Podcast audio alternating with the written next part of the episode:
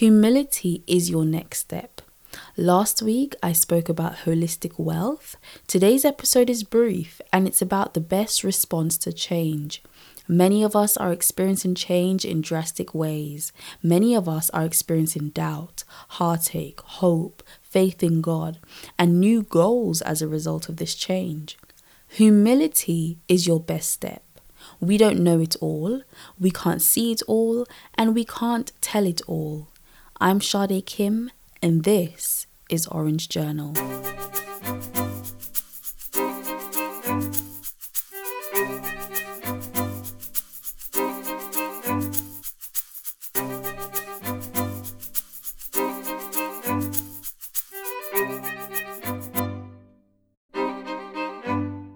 What is the best response to change?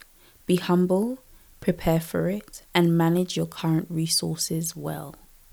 Sometimes we can get so confident in the knowledge that we've acquired, our skills, our achievements, our status, our position, and we stand on those things and become proud. But in comparison to all that there is to know, what do we really know? Truth is, not much. But what we can trust in, what we can be confident in, is the grace and the sovereignty of our Lord. The one that gives us the ability to do what we do and forgive us when we don't do what we should do. The one that knows all, sees all, knows the beginning, knows the end.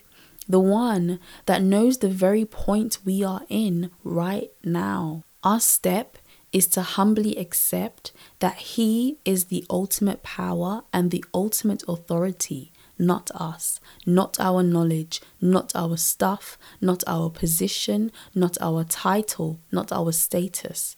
So, in all that we do, we acknowledge Him, we submit our plans to Him. Preparation. Do not skip a step. Change is not an event, change is a process. When you skip a step because you want a shortcut, you're in a rush to get to where you want to go, you rob yourself. Each step is designed to prepare you for the next step. When a child learns how to walk, they first learn how to crawl because crawling activates the muscles and motion of movement that will help them to master walking. Step one provides the foundation for step two. Step one is the prerequisite of step two. Step one opens the door to step two. Do not rob yourself. Do not steal from yourself because you're in a rush to get to the next step. Change is not an event that you're trying to achieve or get to. Change is a process.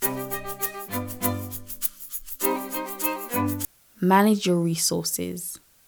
You have many resources, as small or insignificant as you think that they are. You have resources, and one of your resources is time. Change is inevitable, it will happen whether you like it or not.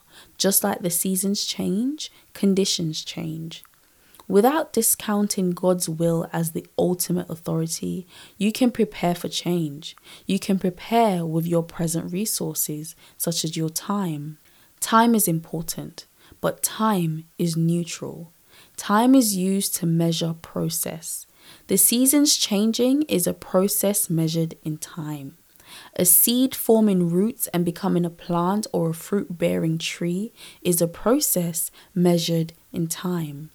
The birth of a child is a process measured in a nine month period of time.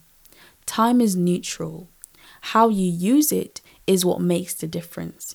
You can be constructive with your time or you can be destructive with your time. But always remember that the time is always right to do what is right. What are you doing with your present time in preparation for your future time?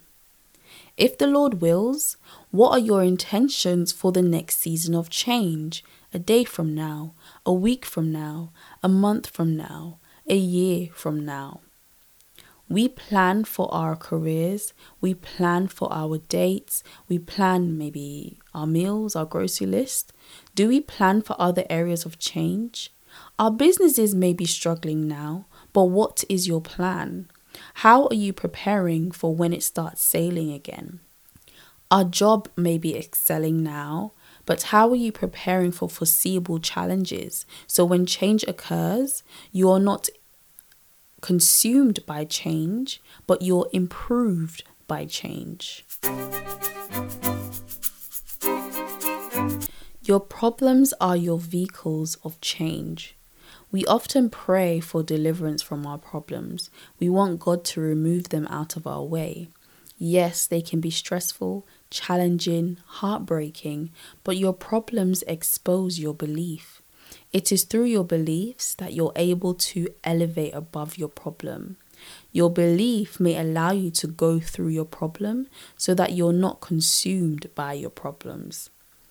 Proverbs 16, verse 3 Commit to the Lord whatever you do, and He will establish your plans. What is a plan? A plan is not knowing everything, but it's preparing for something. Your plan may not be absolute, it can be adjusted and refined. It's not knowing what the exact future is, it is knowing that without your consent, change will occur and it may not feel nice and chirpy like summer. It may be bitter and crisp like winter. It may be a new beginning like spring. Either way, you trust in God as the ultimate power the ultimate authority and you prepare. The best way to respond to change, which is inevitable, is to prepare for it. What is change? Change is a process, not an event. Change is a step by step process. Spring doesn't just happen.